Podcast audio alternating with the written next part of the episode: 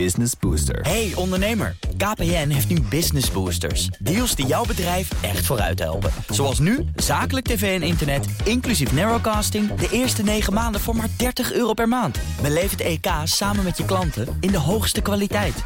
Kijk op kpn.com slash businessbooster. Business Booster. BNR Nieuwsradio. The Big Five. Diana Matroos. Het is een onzekere tijd met grote maatschappelijke uitdagingen. Iedereen weet het. Energiecrisis, oorlog, klimaatverandering, toenemend aantal burn-outs. Het komt van alle kanten. Maar een crisis is misschien ook wel een goed moment voor groei en kansen. En dan is de vraag: hoe pak je regie in een crisis? Hoe zorg je voor mentale veerkracht? En dat je dus anders met tegenslag kunt omgaan. En dat ga ik vragen in BNR's Big Five van het positief denken. Ik heb al vier gasten gehad, maar ik sluit deze week af met Floris Alkemade, architect, voormalig Rijks bouwmeester, auteur van het essay De Toekomst van Nederland. Daarin schrijf je over de kunst om van richting uh, te veranderen. Nou, eerder, dat is dan heel uh, lang geleden, was hij ooit nog partner bij OMA, het, uh, OMA, het architectenbureau van Rem Koolhaas. Maar later had je je eigen architectenbureau. Welkom, fijn dat je er bent. Ja, dankjewel. Ik ga uiteraard met je praten over die enorme ingewikkelde woningopgave die we hebben. En hoe jij dat zou oplossen. Want je zegt, het kan wel. Maar uh, voordat ik dat ga doen, wil ik uh, twee dingen van je weten. En het eerste is, welke vraag moet je nou stellen bij elke verandering? Nou, wel, uh, de, denk de vraag is van, kun je in plaats van bang te zijn voor de verandering... bedenken waarom je naar die verandering zou kunnen verlangen. En, en dat heeft te maken met meer verbeeldingskracht. En uh, over het algemeen, iedere verandering voelt allereerst als een bedreiging, vooral als die van buitenaf opgelegd wordt. Uh, maar als ik kijk naar de veranderingen die nu op ons afkomen, uh, dat zijn allemaal veranderingen waarvan ik denk, daar kunnen we heel veel winst mee behalen. En ik denk dat daar het verhaal over moet gaan. Ja. Niet, niet, alleen de angst, maar vooral het verlangen. En als ik dan aan jou vraag, ben je zelf wel eens bang voor verandering? Wat zeg je dan? continu. Oh ja, oh, gelukkig. nee, nee, nee, nee dat is. Maar het is een soort uh, angst die, die, heel aangenaam is. In de zin dat die uh, je prikkelt om te bedenken: oké, maar hoe kan ik hier nou mee omgaan? Hè? En, en, dat is het eigenlijk uh, in het grote de vraag die nu aan onze maatschappij gesteld wordt. We zijn heel groot, rijk, machtig, vooruitstrevend geworden met systemen die stuk voor stuk aan het vastlopen zijn. En dat opnieuw bedenken van dat waarvan we dachten dat we er zeker van konden zijn, uh, dat is natuurlijk ontzettend leuk. En uh, dat brengt veel onzekerheid met zich mee. En dat vind jij dus fijn? Je vindt het lekker? Ja, het doet, ja Die angst. Dat, het, het, het, doet een uh, appel op je, op je verbeeldingskracht. En op creativiteit. En op improvisatievermogen. En op het vermogen om om te gaan met twijfel. En uiteindelijk is omgaan met twijfel een veel rijkere voedingsbron van verbeeldingskracht dan omgaan met zekerheden. Die twijfel, die leerde je op de kloosterschool, als ik het allemaal een beetje goed heb begrepen.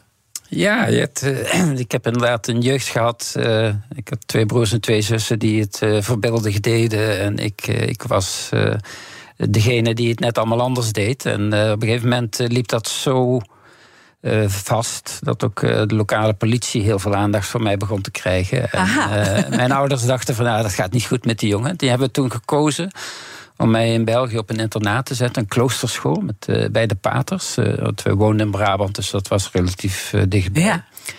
En vanuit een totaal vrijgevochten jeugd, met geen enkele begrenzing, ineens naar een kloosterschool met, die eigenlijk in alles nog op de middeleeuwen leek. En tot iedereen's verrassing, ook mijn eigen verrassing, beviel me dat uitstekend.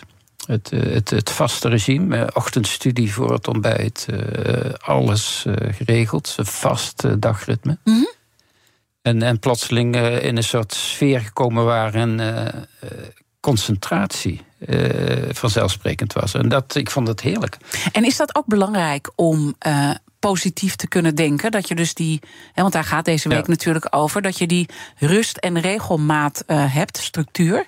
Nou, dat je in ieder geval eh, momenten hebt waarin je eh, goed kunt nadenken. En waarin je kunt overwegen. En, uh, en ik vond het ook wel mooi, want je begon even over die twijfel. de paters daar hadden een hele mooie overtuiging, religieuze overtuiging.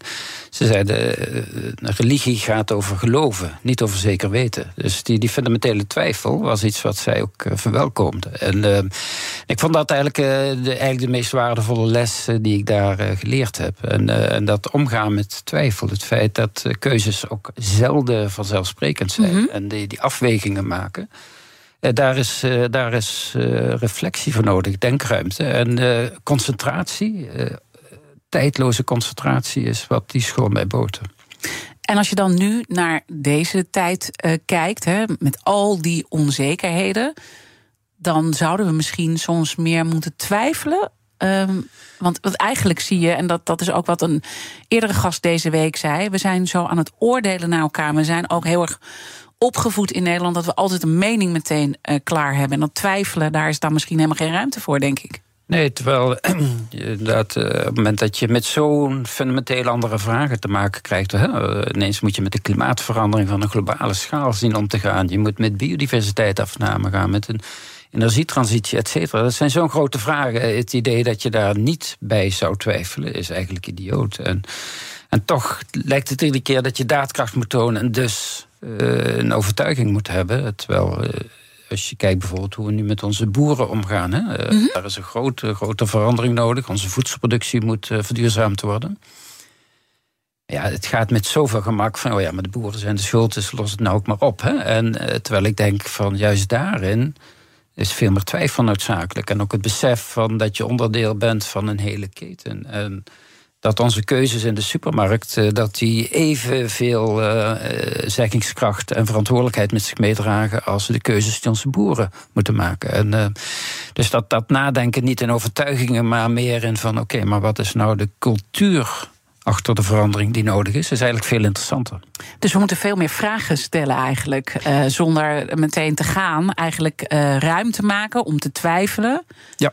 Uh, en, en, en in gesprek te gaan met elkaar, dat is wat ik je hoor zeggen. Ja, en het, het formuleren van een vraag, van de goede vraag, is, is een, een prachtig creatief proces. We zijn zo geneigd, er komt de vraag af en we springen in, in de modus van we gaan antwoorden geven. Maar wachten met antwoorden en het eerst bestuderen van de vraag. En is de vraag wel op de juiste manier gesteld? Uh, daar begint het. En als de vraag goed gesteld is, uh, alle antwoorden worden dan uh, eenvoudig. En wanneer is de vraag goed gesteld dan? Nou, als daar die verbeeldingskracht in komt vanuit het besef van wacht eens even, dit is een andere tijd, een andere vraag. En we gaan dan niet uitkomen met het aanpassen, kleine aanpassingen van wat we altijd al deden. Het stellen van de vraag moet zo gedaan worden dat het ook een soort revolutionaire radicale verandering oproept. Uh, niet het laaghangende fruit, uh, maar de structuren veranderen. En uh, ja, dat is ontzettend hm. leuk om over na te denken. En waar past positief denken daarin als het gaat om die verbeeldingskracht en die vragen stellen? Nou, het feit dat. Um, ik als Rijksbouwmeester, ik ben zes jaar Rijksbouwmeester geweest. Ja. Ik heb letterlijk heel Nederland doorgereisd, met allerlei organisaties gesproken, allerlei bevolkingsgroepen. En wat mij positief stemt, is dat ik meemaak dat letterlijk iedereen bezig is met de vraag: hoe kan ik het beter doen? Hoe kan ik nou zaken gaan veranderen? Dus die verantwoordelijkheid, eh, het is bijna eh, alsof er een soort revolutie gaande mhm. is eh, in slow motion, maar wel een revolutie. En het feit dat we het nog niet weten, dat we het moeilijk vinden, dat alles langzaam gaat, wil niet zeggen dat het niet aan het gebeuren is. Dus die, die, die enorme brede bewustzijnsverandering van we gaan het anders moeten doen. Uh, die is er. Die, is er. Ja. Maar mijn vraag uh, gaat dan ook over dat positief denken. Hm. Hoe belangrijk is dat om dan echt die volgende stap te zetten? Nou, dat is natuurlijk essentieel. Hè? Van, van alleen het goede willen is niet hetzelfde als het goede doen. Hè? En, uh, dus die daadwerkelijke verandering dat vraagt echt wel, wel een verbeeldingskracht. En, dat vind ik eigenlijk ook het leuke van deze tijd. Dat je eigenlijk hele andere mensen nu het voortouw moet geven. En ik, ik zie dat eigenlijk vooral in de, in de, de creatieve beroepen, in de kunst. Dan reken ik eh, ook even de ontwerpers toe. Maar ook de wetenschap. Dat zijn allebei creatieve beroepen. Dat zijn mensen gespecialiseerd in verandering. En daar waar de politiek en de markt het even niet weet, eh, zal het eh, vanuit die hoek moeten komen. The Big Five. Diana Matroos. Mijn gast is Floris Alkemade, architect en voormalig Rijksbouwmeester. Je zegt dus, we hebben verbeeldingskracht nodig voor die grote maatschappelijke opgave. En daar moeten we dus ook allerlei vragen bij stellen, durven uh, te twijfelen. Positief denken is dus een belangrijk onderdeel ook uh, van die verbeeldingskracht. Kan je dat element nog even uitleggen? Wat er dan moet gebeuren in onze hoofden, willen we eigenlijk uh, ja, bijna zin hebben in verandering? Want dat zit er eigenlijk onder. Nou, het is natuurlijk, uh, we zien heel veel veranderingen komen, maar die worden eigenlijk voortdurend gepresenteerd in de vorm van allerlei doemscenario's. Hè. En, en, die moeten we natuurlijk serieus nemen. Hè. Het is niet mis wat er, wat er aan het gebeuren is, maar het kan natuurlijk niet zo zijn dat ons enige verhaal een doemscenario is. Hè. Dan, dan hebben we gewoon niet goed genoeg nagedacht. Dus ik noem dat ook wel eens eh, de plicht tot optimisme. Het, je moet een verhaal maken waarin je gelooft en dat je bedenkt van hoe kan het nou wel goed komen met al die problemen die we nu op ons zien afkomen. En dat mag geen optimisme uit naïviteit zijn, maar mm -hmm. optimisme uit uh, beter nadenken. Met meer verbeeldingskracht bedenken, oké, okay, maar als we dan moeten veranderen, kunnen we dan dat wat we moeten doen combineren met wat we eigenlijk zouden willen doen. En dan kun je eigenlijk de hele cultuur uh, gaan doordenken. En uh, ik zeg altijd, veranderen is niet moeilijk als je een verlangen naar dat veranderen weet op te roepen. En daar, dat is waar verbeeldingskracht over gaat. Dat is waar ontwerpen over gaat. En in, in zekere zin ook waar wetenschap over gaat. Het, uh, het blootleggen van wegen die we nog niet eerder herkenden. -hmm. En moet ik dan ook bedenken, uh, hè, want dat heeft natuurlijk ook met een bepaalde taal die je uitspreekt uh, te maken. Was Obama zo'n voorbeeld in, in die tijd dat hij begon van Yes We Can en dat hij. die kon ook een soort uh, verbeelding en verlangen eigenlijk neerzetten, waar we toch allemaal gevoelig voor waren? Of is dat niet wat jij bedoelt? Nou, dat denk ik zeker. Ik denk, ja. hè, als, als je dan kijkt naar de politiek, het is uh, aan de politiek uh, gegeven om nu het verhaal te vertellen waarin veranderprocessen aantrekkelijk worden. En Obama zei het op een gegeven moment ook heel mooi, vond ik. Hij zei van wij zijn de eerste generatie die doorkrijgt wat er echt aan de hand is. En we zijn de laatste generatie die er nog wat aan kan doen. En hè, dat valt eigenlijk heel mooi samen waar, ja. waar we voor staan. En toch vinden we het dus heel erg lastig om te doen. Nee, natuurlijk. Het betekent uh, afscheid nemen van dat wat we altijd doen. En waar we zekerheden aan ontlenen. En, en een pad op gaan wat veel onzekerder is. En waarin je voortdurend bij zult moeten sturen. En ja, daar zijn onze organisaties en onze spreadsheets niet op ingericht. En dus we denken voortdurend vast te kunnen houden aan systemen die we zo lang mogelijk proberen door te zetten, omdat we dat altijd al deden.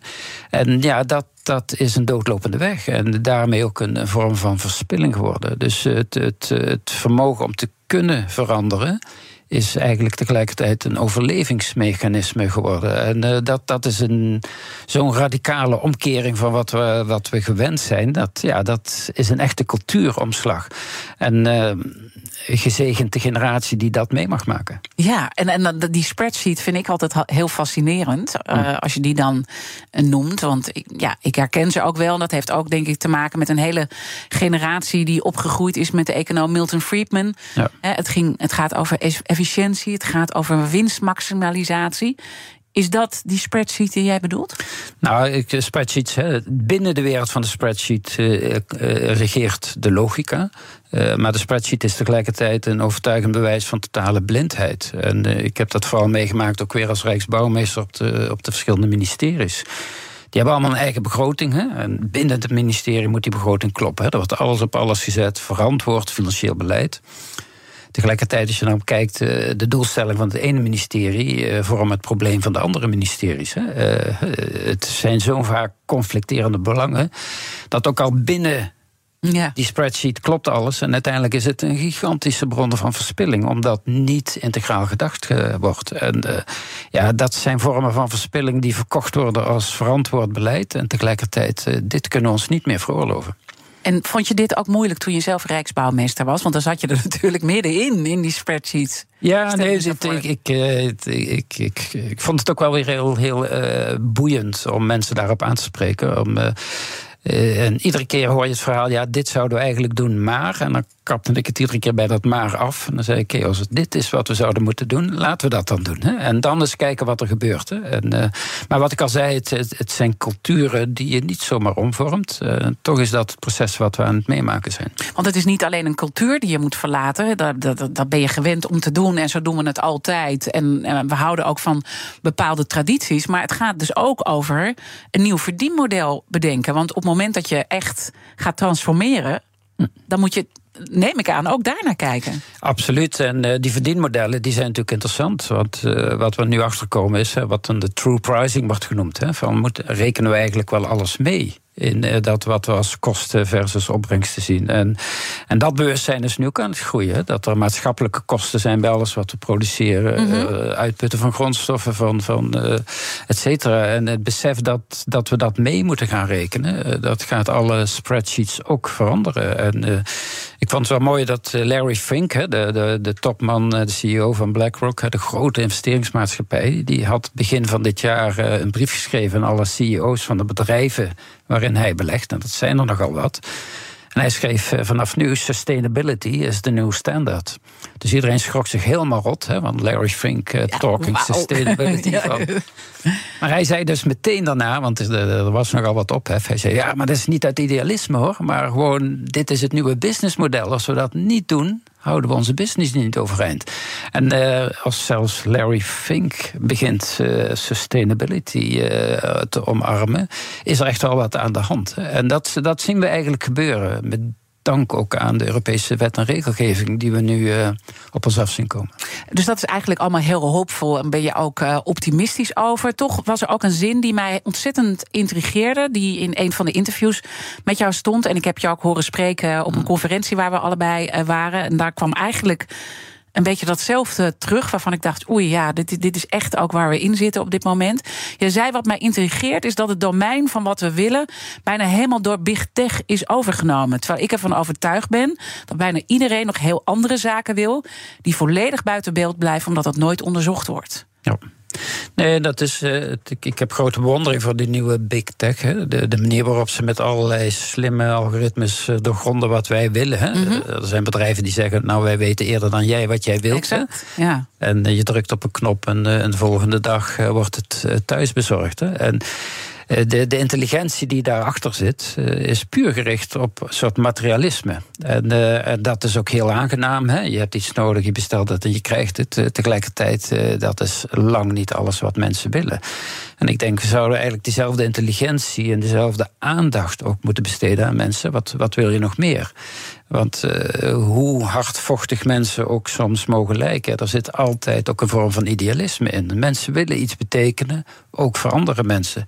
En dat, daar, daar kun je een maatschappij op bouwen. En, uh, en dat is eigenlijk uit onze systemen verdwenen. Mm -hmm. En ik denk dat een van de, een van de positieve bijeffecten van de komende transitie is dat uh, vertrouwen weer in de systemen gebracht zal moeten worden puur uit efficiëntieoverweging. En dat vertrouwen en het bouwen op, op andere waarden dan alleen dat strikt materialistische, is eigenlijk ontzettend leuk. Uh, techniek gaat ons de komende decennia niet redden. Techniek is makkelijk, we kunnen alles wat we willen.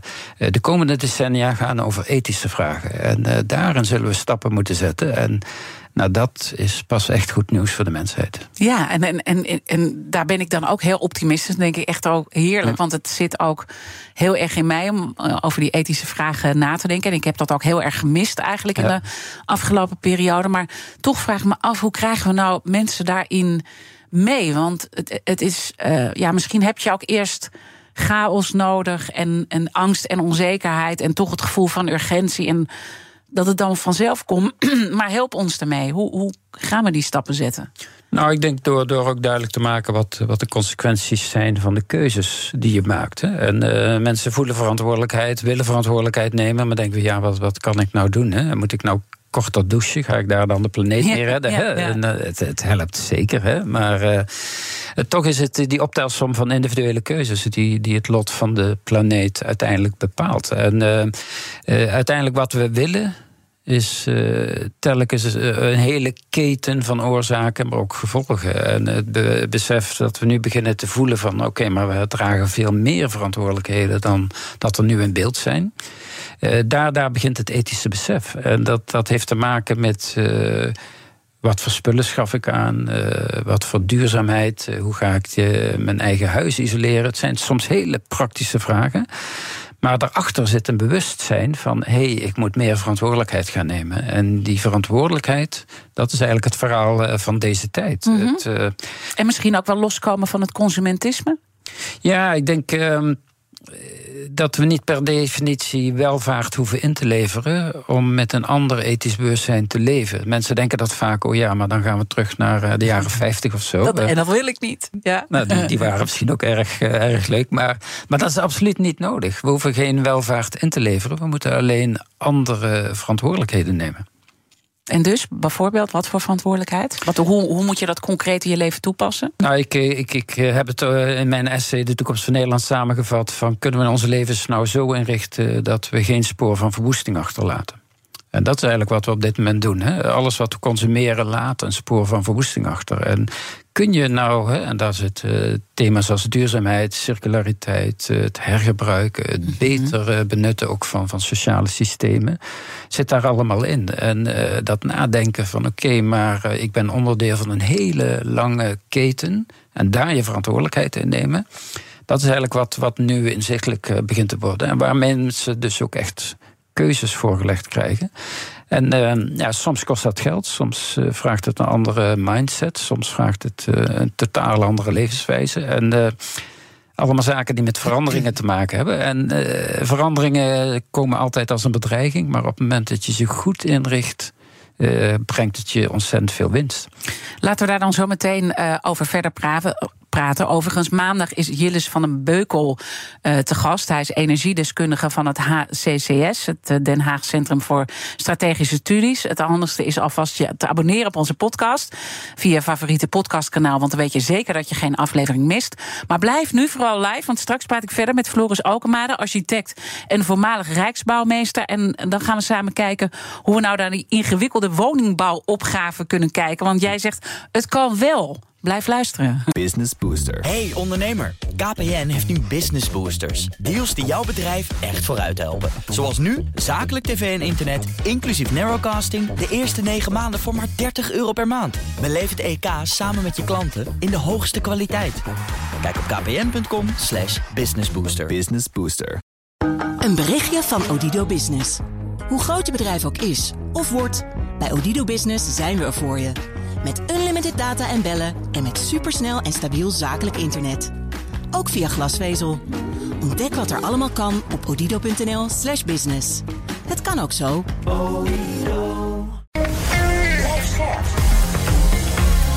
BNR Nieuwsradio. The Big Five. Diana Matroos.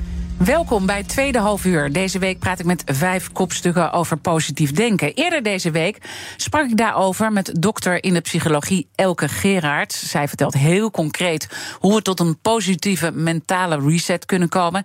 Dit gesprek is natuurlijk terug te luisteren, zoals altijd, via onze BNR-app.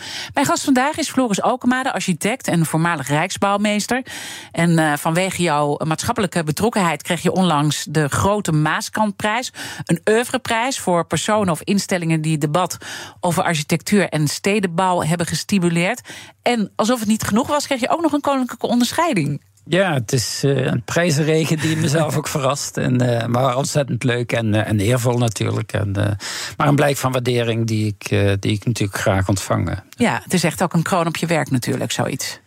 Ja, het is uh, maar vooral ook interessant dat hè, ik heb heel veel aandacht gegeven aan de maatschappelijke vragen. En ik vind het ook heel mooi om te zien dat dat ook herkend wordt als uh, de vraag waar we ons nu op moeten gaan richten. En laten we daar dan zeker ook in het slotstuk uh, van dit gesprek, het nou ja, tweede half uur, met elkaar over verder praten. En dan twee onderwerpen bespreken. Namelijk hoe de overheid uit bestaande structuren en systemen kan loskomen en dat ook moet doen. Je hebt al een tipje van de sluier natuurlijk opgelicht. En een heel concreet voorbeeld, laten we daarmee beginnen hoe marktpartijen en overheden op een andere manier met de woningbouwopgave kunnen omgaan. Uh, Hugo de Jonge, minister van Volksgezondheid en Ruimtelijke Ordening, wil dat er heel veel woningen bij komen. Het was eerst een miljoen, nou, dat werd dan steeds weer wat minder. Allereerst, wat valt je op als je dat soort teksten hoort van hem? Nou, het is natuurlijk uh, logisch dat er een concreet probleem is. Als we kijken naar de woningbouw, met name onze jongeren, maar ook ouderen kunnen moeilijk aan de woning komen. En, uh, maar het is een typische vraag die ontzettend complex is. En waarbij iedereen weer in het antwoord probeert uh, te schieten. Terwijl ik denk, besteer nou eerst eens de vraag zelf beter. En dit is een typisch voorbeeld daarvan. En ik denk dat het dan mooi is om, uh, als we kijken hoe jij daarnaar kijkt, de hm. kettingvraag erbij te pakken. In de vorige aflevering sprak ik met filosoof en schrijver Stine Jensen. En Stine had deze vraag voor jou. Ik hoorde net in het nieuws, hoorden wij al dat je twee modale inkomens nodig hebt om. En dan kun je nog geen huis kopen. Hè? Mm -hmm. nou, als het gaat over die woonmarkt, dan ben ik zo somber over. Uh, kan Floris ons helpen om daarin te blijven dromen? Hoe gaat dat eruit zien? Uh, ja, hoe, hoe, hoe, kunnen we hier, hier uitkomen uit die, uit die maatschappij waar niet genoeg woningen zijn, waar je het niet kan betalen, waarbij je afvraagt: kan mijn dochter straks op kamers?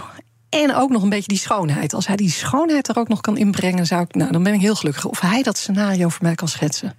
Nou, een hoop mooie vragen voor jou, dus ik zeg ja. trap af. nee, het is natuurlijk een hele, hele pertinente vraag. En uh, wat ik ook wel boeiend vind in haar vraag, en dat is eigenlijk wat voortdurend in de discussie naar boven komt, is dat schaarste en betaalbaarheid uh, als synoniemen gezien worden. En dat is juist bij de woningmarkt eigenlijk niet het geval. Het feit dat woningen onbetaalbaar zijn, heeft niet zozeer te maken dat er te weinig woningen zijn, maar vooral dat er systemen zijn, de hypotheekrente aftrekken, et cetera Waardoor eigenlijk eh, de woningen niet meer betaalbaar zijn voor mensen met eh, te weinig inkomen. En die betaalbaarheid, dat heeft vooral met belastingtechnische regels te maken. En het IMF heeft daar ook voor gewaarschuwd. Heeft tegen de Nederlandse overheid gezegd: let nou op met hoe je je systemen inricht.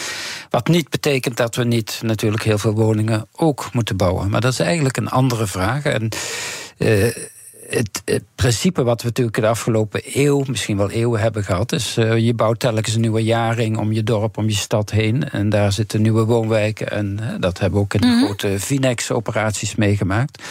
Dus de impuls is eigenlijk nu ook weer van laten we dat nog een keer doen. Hè. We hebben hè, verschillende ramingen, maar ongeveer een miljoen woningen nodig. Laten we gewoon weer doen wat we altijd deden. Aantallen, aantallen, aantallen, aantallen. Bouwen, bouwen, Snel. bouwen. Hè. En, ja. En toch is dat een, uh, het, het, niet het meest slimme antwoord. Als je kijkt naar uh, wat is er eigenlijk echt aan de hand. En ook daarvoor geldt, kijk nou de hele keten. We moeten heel veel CO2 gaan reduceren. Hè. Uh, 2030 al 55 procent. tegelijkertijd, beton weten we, is ongeveer 10 procent van onze CO2-uitstoot. Dus dat lijkt al meteen elkaar te bijten. We willen meer uh, natuur ontwikkelen vanwege de biodiversiteit. Uh, moeten we dan onze open ruimtes gaan volbouwen? Uh, we willen onze boeren op een andere voedselprincipe zetten. Die hebben meer ruimte dadelijk nodig in plaats van minder. Dus het lijkt elkaar allemaal uit te sluiten. Tenzij je het vraag anders gaat formuleren. En als je nou zegt van we hebben in Nederland 8 miljoen woningen. Als we onze bestaande woonwijken met 10% verdichten, en dat is heel makkelijk te doen. Dat is ontwerptechnisch echt niet moeilijk. Dan heb je al 800.000 woningen. En als je nou niet begint met die miljoen woningen, maar met de 8 miljoen woningen die we hebben, en zeggen we gaan die woningen gaan we de komende jaren allemaal van het gas afhalen. We gaan tegelijkertijd die wijk aanpakken met klimaatadaptatie. Dus meer groen in plaats van minder groen. En laten we eens kijken of we dan meteen ook met het systeem van elektrische deelauto's kunnen werken. Als we maar 10% minder parkeerplekken in onze steden zouden hebben, dan hebben we zeeën van ruimte gewonnen. En dat is eigenlijk een veel interessantere vraag. Kun je nou aan, aan zaken als vereenzaming werken, aan vergrijzing werken, door te zeggen we gaan in onze bestaande bebouwde mm -hmm. omgeving de wijken verbeteren. We gaan al die sociale vragen als uitgangspunt nemen.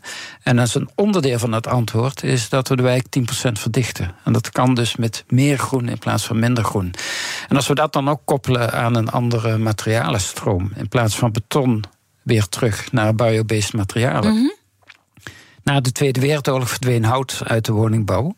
Uh, dit is het moment om hout terug te brengen. En dan sla je CO2 op in plaats van dat je het uitstoot. En dat kun je, als je in die keten denkt, dan doen we allerlei mogelijkheden op. Uh, bomen, hout produceren, wordt dan een verdienmodel voor onze boeren. Dus dan kun je zeggen, in de kwetsbare beekdalen, waar ze nu mais kweken, wat eigenlijk helemaal niet goed is voor de grond, zou je die, het beekdalenbeer winters onder kunnen laten lopen en dat combineren met een boomteelt, zodat je het hout produceert voor de woningen die je nodig ja. hebt. En zo kun je eigenlijk door. Kon je wel doorgaan, hè? Want ik, ik, ik, ik ja. kom maar even niet tussen, omdat ik denk allemaal boeiend, boeiend, boeiend, boeiend. En ja, lijkt me fantastisch. Want hier kan je ook een heel mooi verhaal bij vertellen. Eigenlijk wat we ermee winnen. Ja. Hè? Dus dan, dan, dan neem je een grote transitie met die verbeeldingskracht. die jij eigenlijk ook schetst. Waar, wat valt er te winnen voor ons allemaal? En toch gebeurt het dus niet. Nee, het, het, het, het gebeurt wel. Het is, Ja? het is aan het, gelukkig. het, is aan Het is aan veranderen. en, eh, hè, dus wat, wat je ziet nu ook, hè, die CO2-beprijzing. Ik geloof dat het nu zo'n 70, 80 euro per, per kubieke meter is. Hè, en, ehm, of per ton. Ehm, als dat iets hoger is, naar, naar 90, 100 euro, eh, is bouwen in hout ineens goedkoper dan bouwen in beton. Want de beton is een grote uitstoter van CO2. Dus dan krijg je dat zo'n hele bouwmarkt is zich al aan het voorbereiden. Je ziet ook de houtprijzen stijgen. Wat eigenlijk weer heel interessant is, omdat dan het verdienmodel voor het kweken van bomen in die beekdalen ook eh, beter rendabel te maken is. En je ziet trouwens ook in de eh, bet- beton- en staalwereld. eh, onlangs Jacqueline Kramer hier te gast eh, geweest. Die dat als voorzitter van het betonakkoord en het staalakkoord bouw. heel goed uitlegt hoe daar ook die transitie. Weet je, dus daar wordt ook urgentie gevoeld. Daar voel je ook niet. Oké, allemaal mooi positief. Maar toch, toch proef ik ook aan jouw woorden dat we er nog lang niet zijn. En dat we toch de vragen ja. niet stellen. Hè? Want dat is eigenlijk van waarom gebeurt het niet? Ik, ik hoor jou zeggen, we voelen de urgentie wel aan er beginnen langzaam dingetjes in beweging te komen. Maar het is te weinig. Het is, eh, nee, maar het, het, het is ook niet niks wat we moeten veranderen. Nee, hè? Het is een enorme, enorme bouwcultuur, helemaal ingericht op het efficiënt bouwen van dingen die we niet meer moeten doen. En, eh, maar ik noemde al even de Europese wet en regelgeving. Eh, als die transitie niet ingezet wordt, dan grijpt de rechter in. Hè? En dat is natuurlijk iets wat eh, nu met de stikstofdiscussie merken we dat dat alle processen verlamt. Dus niet op tijd ingaan op die verandering is uiteindelijk eh, nog veel schadelijker dan die omslag wel gaan maken. En het mooie is dat er dan ook nieuwe mogelijkheden ontstaan. Als je gaat bouwen in hout, dat kun je prachtig prefabriceren. Je kunt bij wijze van spreken een hele woning voorbereiden in de fabriek. En je rijdt hem s ochtends eh, de wijk in en s'avonds woont er iemand, bij wijze van spreken. En behoud is zo licht, je kunt het bovenop de bestaande stad leggen. Dus je hoeft niet nu meer, Ja. meer open ruimte in te nemen. En je kunt dan ook hele andere woontypologieën maken, die veel meer geschikt zijn, ook voor een ouder wordende bevolking, of ook voor de jongeren die zich nog geen groot huis kunnen veroorloven. En ik hoor dan allemaal prachtig, prachtig, prachtig. En tegelijkertijd zien we dan Hugo de Jonge deze week in Nieuwsuur vertellen... dat bouwprojecten niet van de grond komen door botsende belangen. Bezwaren van gemeenten, bezwaren van bewoners, eh, milieuregels. Het lukt dus niet voor die partijen. En ik wil dus niet negatief nu denken, want ik hoor, terwijl ik het zeg... denk ja, lekker negatief, eh, Diana. Maar het, het, het lukt dus niet. Nee, nee maar ik, ik, ik wil ook op geen enkele manier suggereren dat het makkelijk zou zijn. Nee, maar waar en, eh, gaat het nu mis? Nou, het, het gaat eigenlijk eh, op heel veel manieren mis. Hè. Eh, materialen zijn ineens heel erg duur geworden. Ja. Hè. Dat is natuurlijk al een grote belemmering. Eh, de procedures worden heel lastig. Hè, want ineens moet je allerlei andere overwegingen mee gaan wegen. Maar natuurlijk ook het feit dat arbeidskrachten eh, steeds schaarser worden. Dus je, je ziet eigenlijk op alle eh, lijnen die, waar we normaal op konden rekenen... eh, dat zaken vastlopen. En ja, dat, dat zullen we toch moeten oplossen. En dat is natuurlijk strijdig met, met dat gevoel van urgentie wat we hebben. En onderdeel van zo'n veranderproces is ook dat het niet in één keer allemaal op orde is. Maar dat wil niet zeggen dat je dan dus maar niet moet doen. Integendeel, je zult juist nu alles op alles moeten zetten. En ik denk ook dat Hugo de Jonge dat ook, ook goed doorheeft. Hè? En, uh, maar goed, hij, hij zit natuurlijk. Je bent tevreden over hoe hij het doet. Nou, dat, nou nu begin is, even. Uh, dat is een wat, wat groot woord, maar uh, het is ook. Nee, maar wat betekent nou die lach? Want dan ben ik nou even heel benieuwd naar. Nou, kijk, het, het, het, lastige van de politiek is dat je binnen een periode van vier jaar en grote beloftes moet doen en iets moet kunnen laten zien. Hè? Uh, terwijl uh, de essentie van de vragen die we nu op ons afkrijgen, eigenlijk het integrale denken vraagt en het lange termijn denken. En dat is eigenlijk allebei niet aan de politiek gegeven. Uh, vandaar ook dat ik zeg van uh, geef ook het woord aan de ontwerpers, geef het woord aan de kunstenaars, geef het, werk, het woord aan, aan de mensen die vanuit een creatieve blik ja. wel die lange termijn en wel die integraliteit uh, kunnen. En wat overzien. je dus nu ziet gebeuren is dat uh, minister De Jonge zegt: ik wil gewoon meer regie en er moet een uh, wet ingevoerd worden waarmee hij gemeentes en provincies kan dwingen om op bepaalde locaties uh, te bouwen. En dat moet nog allemaal voorgelegd worden of hij dat Mhm. er doorheen krijgt. Maar als je dat hoort, is hij dan op het goede spoor? Nou, het is natuurlijk zo, we hebben een enorme deregulering meegemaakt... waar meer, steeds meer taken naar de gemeente gingen. En je ziet dat eh, de, de vragen nu zo groot zijn... dat veel gemeentes dat niet aankunnen. Mm Dus het feit dat eh, de provincie, maar ook het Rijk weer zegt... van ja, we gaan meer sturen, is op zich eh, logisch. De vraag is, uh, ga je dat op zo'n dwingende manier doen? Of ga je zorgen dat je vooral kennis levert... daar waar die gemeentes die kennis niet zelf kunnen ontwikkelen? En dat is een heel gevoelig punt. Want ik denk uh, zomaar met, uh, met overmacht dingen afdwingen... dat dat een, een te bruut antwoord is op, op de vraag die veel gevoeliger is. Business Booster. Hey ondernemer, KPN heeft nu Business Boosters. Deals die jouw bedrijf echt vooruit helpen. Zoals nu, zakelijk tv en internet, inclusief narrowcasting... de eerste 9 maanden voor maar 30 euro per maand. Beleef het EK samen met je klanten in de hoogste kwaliteit. Kijk op kpn.com slash businessbooster. Business Booster. Een berichtje van Odido Business. Hoe groot je bedrijf ook is of wordt... bij Odido Business zijn we er voor je... Met unlimited data en bellen en met supersnel en stabiel zakelijk internet. Ook via glasvezel. Ontdek wat er allemaal kan op odido.nl slash business. Het kan ook zo. BNR Nieuwsradio. The Big Five. Diana Matroos. Je luistert naar BNR's Big Five van het positief denken. Eerder deze week sprak ik met leiderschapsexpert Ben Tigelaar. En hij legde ons uit: positief denken is heel hard werken. Negatief denken ontstaat heel makkelijk. En hij gaf mooie inzichten hoe we dat uh, wel kunnen doen. Naar dat positief denken kunnen toekomen. Het gesprek is terug te luisteren via BNR en de bekende podcastkanalen. Mijn gast vandaag is Floris Alkemade, architect en voormalig Rijksbouwmeester. En we kwamen net eigenlijk op het punt dat je zegt: van uh, je moet heel, het is heel gevaarlijk om dingen dwingend op te leggen. En dat is nu eigenlijk een beetje ook in die woningbouwopgave, maar misschien in meer dingen die uh, de overheid doet. Hè. Denken hoe ze met de boeren ja. uh, omgaan. Leg dat gevaar uit en hoe we het dan wel zouden moeten doen. Nou, het, gevaar is dat je door elkaar begint te halen wat je wilt en hoe het gedaan moet worden. Dat zien we eigenlijk met de boeren. Wat we willen is dat de voedselproductie duurzamer wordt, maar we gaan de boeren zeggen hoe ze dat moeten doen. Hè? Terwijl ze misschien dat zelf veel beter weten. Dus haal ook die kennis in huis. En hetzelfde geldt denk ik voor, voor het sturen vanuit uh, het Rijk op het domein van gemeente en provincie. Uh, Stel als Rijk de doelen, uh, maar ga dan niet aan de gemeentes en de provincie meteen ook zeggen hoe ze het moeten doen. Uh, want de, de, kennis van die gebieden, de kennis van de lokale politieke structuur, is natuurlijk veel beter geborgd, juist op dat lagere schaalniveau. En die combinatie van, van uh, ga nou uh, wel bedenken wat voor regie er nodig is door het stellen van de doelen, door het aanleveren van de kennis, door het organiseren van de juiste processen. Mm. Maar dat is iets anders dan dicteren van nou gaan we dit doen. Hè? En, en daar schuilt, schuilt denk ik wel, wel een gevaar. Want dan, dan organiseer je meer weerstand uh, dan meer de. En wantrouwen, terwijl je juist naar vertrouwen moet komen. Hm. Aan de andere kant zijn we ook zo goed in het polderen... dat als je uh, nou ja, een, een, het grote verhaal dan vertelt met die verbeeldingskracht... Uh, de, wat we allemaal ja, daaraan kunnen winnen... en het dan vervolgens overlaat aan ja, de, de stakeholders zelf die daarbij betrokken zijn dan wordt het ook weer stuk gepolderd vaak. Dus ik, ik kan me die frustratie ook wel ja. vanuit Politiek Den Haag goed voorstellen. Nee, dat, dat is ook zo. En soms kan dus enige, enige dwang, maar dat kan dus ook gewoon simpele wet- en regelgeving zijn. Kan er daarin helpen. Hè? Want het is natuurlijk voor een wethouder ook wel heel aangenaam als je iets wil veranderen, dat hij kan verwijzen. Ja, maar dit is ook vanuit het Rijk gevraagd, hè? dus ik moet het wel doen. Mm -hmm. Want uh, onderschat ook niet de druk waaronder heel veel wethouders staan. Hè? Als lokale partijen bij hen aan tafel komen van ja, maar uh, dit willen we helemaal niet. Hè? Dus het feit dat je onderdeel bent van een groter beleid, kan ook wel de, de zaak uh, versnellen en ook rechtvaardiger maken.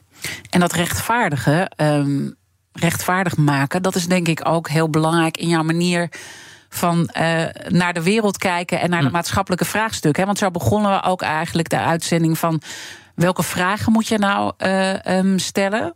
Zit daar ook dat solidariteitsprincipe in? Ja, zeker. Ik denk, uh, ik, ik zei al, de komende decennia gaan over ethische vragen. En uh, ja. dat solidariteitsprincipe is daar natuurlijk een essentieel onderdeel van. Hè. Het, het feit dat wij in zo'n enorme welvaart leven, dat, dat, dat we alles wat we maar kunnen bedenken, ons bijna kunnen veroorloven gaat ten koste van nu naar schatting 2,3 miljard mensen die in gebieden wonen die de zwaarste klappen krijgen van de klimaatverandering. En dat zijn de gebieden met de armste mensen. En dat besef, hè, dat onze welvaart ten koste gaat van het levensgeluk van 2,3 miljard mensen, dat is niet niks. Hè. En die solidariteit zullen we ons eigen moeten maken.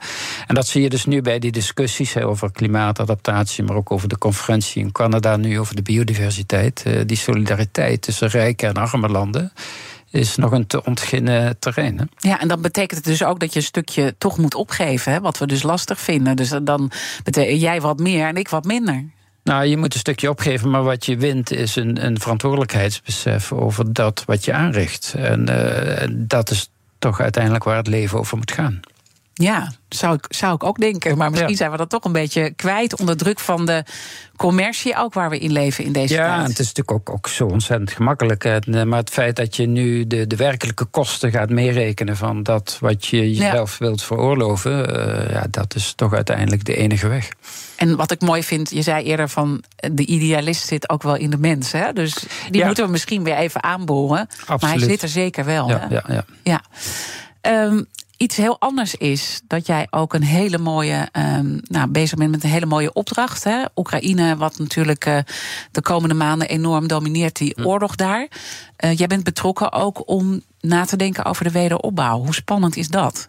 Ja, dat is uh, ook een, een, vraag die oorspronkelijk van Zelensky werd gesteld aan de directeur van bouwkunst in Kharkiv. Hè. En, en, die heeft contact gezocht met een aantal Nederlandse architecten. En daar is de Roskvit groep uitgekomen eigenlijk een groep uh, met merendeels Oekraïnse architecten nadenken over de wederopbouw. Uh, vanuit het besef van oké, maar wat doen we dadelijk na de oorlog? En ik ben ook aan het kijken of ik binnen, binnen en daaraan verbonden een atelier kan opzetten. Wat kijkt van kunnen je nu het puin van de oorlog gebruiken als bouwstof voor de wederopbouw? En hoe moet je dat dan organiseren? En kun je dat zo doen?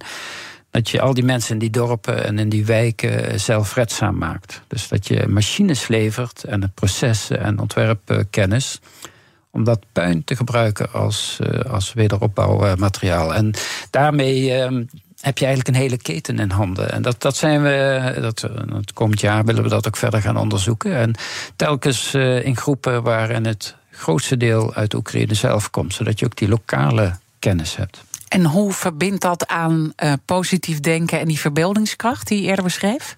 Nou, uh, wat is er optimistischer dan wederopbouw? Hè? Ja. En, uh, en ik denk juist voor een gebied zo geteisterd door oorlogen, het idee van wacht, er komt ook nog een tijd hierna. En um, hoe gaan we daarmee om? En het beginnen na te denken over de tijd na de oorlog is denk ik een hele belangrijke bron voor mensen ook om het vol te houden. En, uh, en ook het besef van uh, de oorlog is niet het eind, maar een fase waar we doorheen moeten. En mm -hmm. daarna komt een nieuwe fase waarin we kunnen bedenken van hoe willen we het nu anders gaan inrichten. En dat is natuurlijk ontzettend positief. Ja, want daar ontstaat eigenlijk ook hoop door. Ja, en dus ik vind het. Ik, ik, begrijp het principe dat we wapens moeten sturen naar Oekraïne. Uh, tegelijkertijd denk ik, uh, het mogen niet alleen wapens zijn. Hè. Het moeten ook ideeën over de wederopbouw zijn. Misschien wel belangrijke ideeën, uiteindelijk. Ja, het, het belang is nou ja. moeilijk te duiden, maar uh, beide is nodig. Ja, ja, goed. Um, Volgende week dan is er een uh, nieuwe week ge uh, gepresenteerd door mijn collega Art Royakkers. Een nieuw thema advies aan Rutte. En hij ontvangt verschillende gasten. Zijn eerste gast is Jillis van den Beukel. Hij is uh, energiedeskundige bij het Den Haag Centrum voor Strategische Studies. Nou, die kettingvraag gaat door. Wat zou je hem willen vragen aan Jillis? Nou, het is uh, misschien verband met waar we het net over hadden. Hoeveel regie moet het Rijk nu nemen? Je ziet nu hè, de resten, de regionale energiestrategie in 30 gebieden in Nederland. Maar is het ook niet logischer om het uiteindelijk uh, die energietransitie als een ruimtelijke vraag te zien, waarin het Rijk ook veel ruimtelijker moet gaan sturen? Mooie vraag, die gaat uh, Art zeker stellen volgende week. Als we nu naar het slotstuk, we hebben ongeveer nog zo'n krappe drie minuten op de teller staan. Um, stel dat je nu aan zou mogen schrijven bij Rutte en, uh, en Hugo de Jonge, wat, wat zou je ze dan zeggen? Hoe zou je zorgen dat ze meegaan in jouw verhaal? Uh, ik zou zeggen, probeer nou eens een keer echt werk te maken van wat je iedere keer beleidt, namelijk het integraal werken. Het uh, niet sectoraal per departement de problemen proberen op te lossen, maar koppel nou zaken. Koppel zaken als vragen van de zorg aan vragen van de woningbouw en koppel dat aan de energietransitie. Zie je het als één grote opgave, wat vooral collegiaal bestuur vraagt. En dan uh, heb je een hele grote bron van verspilling opgelost. En hoe ga je ze verleiden om tot dat moment te komen? dat is, je hebt natuurlijk je hebt heel lang rondgelopen, ook daar als Rijksbouwmeester. Je weet hoe het gaat daar. Nou, ik, ik heb wel eens gezegd, eigenlijk zouden we een ministerie van Algemene Zaken nodig hebben. Want, uh, maar ik, ik meen het. Het, ja. het idee van uh, dat je zo sectoraal opereert, is een bron van verspilling geworden die we ons niet meer kunnen veroorloven. En uh, het, het, nadenken van hoe kun je nou een land besturen vanuit één samengebalde opgave, met één visie, met mm. een helder verhaal. En ik geloof dat onze premier heeft gezegd dat hij die visies niet direct omarmt. Uh, toch denk ik, uh, dit is de tijd om wel een sterke visie te ontwikkelen. Ja, misschien had het al veel eerder moeten gebeuren natuurlijk. Uh, ja, dat, ja, nou ja, ja, dat is dan negatief denken. Maar het gaat erom dat het dan nu wel gebeurt. Ja, en maken verhaal waarin verandering verlangen oproept. En hoe doe je dat? Door het goede verhaal te maken waarin mensen beginnen te herkennen dat het allemaal niet hopeloos is, maar het begin van een prachtige weg naar voren. En dat is uiteindelijk ook wat we dus natuurlijk zelf kunnen doen. Want als iemand nou zit te luisteren die denkt: hoe kan ik nou tot het optimisme van jou komen? Nou, wat, wat we van iedere crisis kunnen leren is dat het nooit de crisis die ons lot bepaalt is, maar uh, onze reactie op de crisis. En uh, de reactie heb je zelf in de hand. Ik denk dat dat hele mooie woorden zijn om dit uh, gesprek mee te beëindigen. En ook stof tot nadenken en misschien wel twijfelen. Want dat is ook een heel belangrijk ja. element wat je hebt meegegeven. Dank Floris Alkemade, architect en voormalig Rijksbouwmeester. Natuurlijk zijn alle afleveringen van BNR's Big Five terug te luisteren. Abonneer op onze podcast via onze app of je favoriete podcastkanaal om geen aflevering uh, te missen. Uh, ik ga er eventjes twee weekjes uh, tussenuit. Even vakantie vieren. Dus ik wil alvast aan alle luisteraars... het is misschien een beetje vroeg... hele fijne feestdagen wensen en een mooie jaarwisseling. En dan uh, zie ik jullie in het volgende jaar weer terug. Of we horen elkaar terug. Maar blijf vooral natuurlijk live hier op de zender. En volgende week bij Art... die een hele mooie week gaat maken. Advies aan Rutte. nu Kees Dorrestein met BNR breekt. Ik wens je een mooi weekend. Business Booster. Hey ondernemer, KPN heeft nu Business Boosters. Deals die jouw bedrijf echt vooruit helpen. Zoals nu, zakelijk tv en internet, inclusief narrowcasting... de eerste 9 maanden voor maar 30 euro per maand. Beleef het EK samen met je klanten in de hoogste kwaliteit. Kijk op kpn.com businessbooster. Business Booster.